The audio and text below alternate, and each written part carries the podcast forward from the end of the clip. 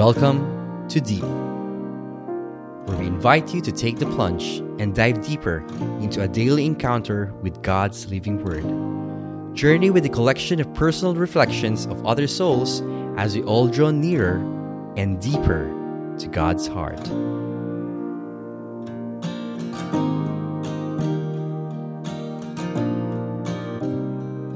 Good morning, good afternoon, good evening, wherever part of the world you are in listening to this podcast.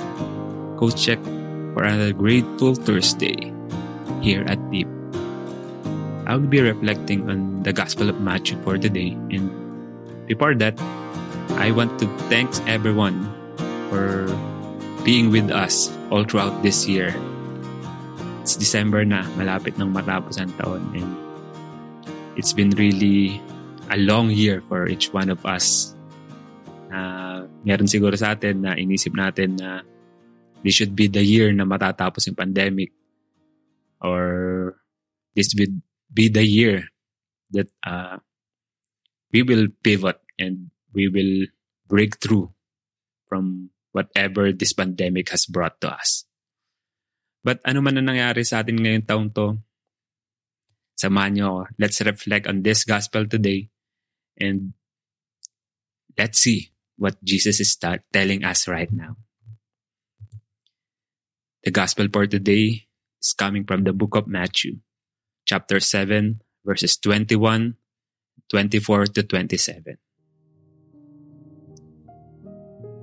Jesus said to his disciples, Not everyone who says to me, Lord, Lord, will enter the kingdom of heaven but only the one who does the will of my Father in heaven. Everyone who listens to this word of mine and acts on them will be like a wise man who built his house on rock. The rain fell, the floods came, and the winds blew and buffeted the house. But it did not collapse. It had been set solidly on rock and everyone who listens to these words of mine but does not act on them will be like a fool who built his house on sand. The rain fell, the floods came, and the winds blew and buffeted the house, and it collapsed and was completely ruined. Brothers and sisters, the good news of our salvation. Praise the O Lord Jesus Christ. According to some Bible scholars, there are three wills of God. First is the general of the revealed will. We know His will because He said it through the scriptures. Second, His secret will for the world. And this one, no one knows His will until it comes to pass. Finally, the third but not the least is His specific will for each one of us in our everyday life. The revealed will is the salvation of everyone and the completion of His kingdom. Ito yung sinasabi na pagbalik niya, the second coming of Jesus. The second will, the secret will of God, is hidden from us. And I think no one knows what will happen to the world tomorrow or maybe next year or maybe later no one knows when the world will come to pass. Likewise, no one can really tell us what time or day will be breathed our last. And finally, the specific will of God for each one of us. This is our personal mission. God has given us specific tasks to be accomplished within our lifetime. It is not given to anyone, but only to us to each one of us. So, if we listen enough through our silent times, through meditation, I think we can discern what He really wants for each one of us. Before, I was uh, serving through a youth ministry, and I th- I thought that I have been so close to God. But later on, dumating yung time that parang nawala yun yung tinatawag siguro ng spiritual dryness na parang naisip ko lang parang yung ginagawa ko before was so empty that it doesn't help me at all. And I think that's what is talk in the gospel right now that my faith that time is like a house that is built in sand.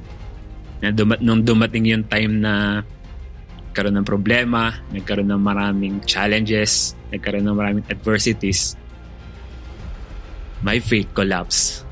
My faith has been ruined. And I think God has led me into one of the communities I belong right now to teach me that uh, what I have done wrong before. And that is to build this faith through His foundation, through the foundation of His love.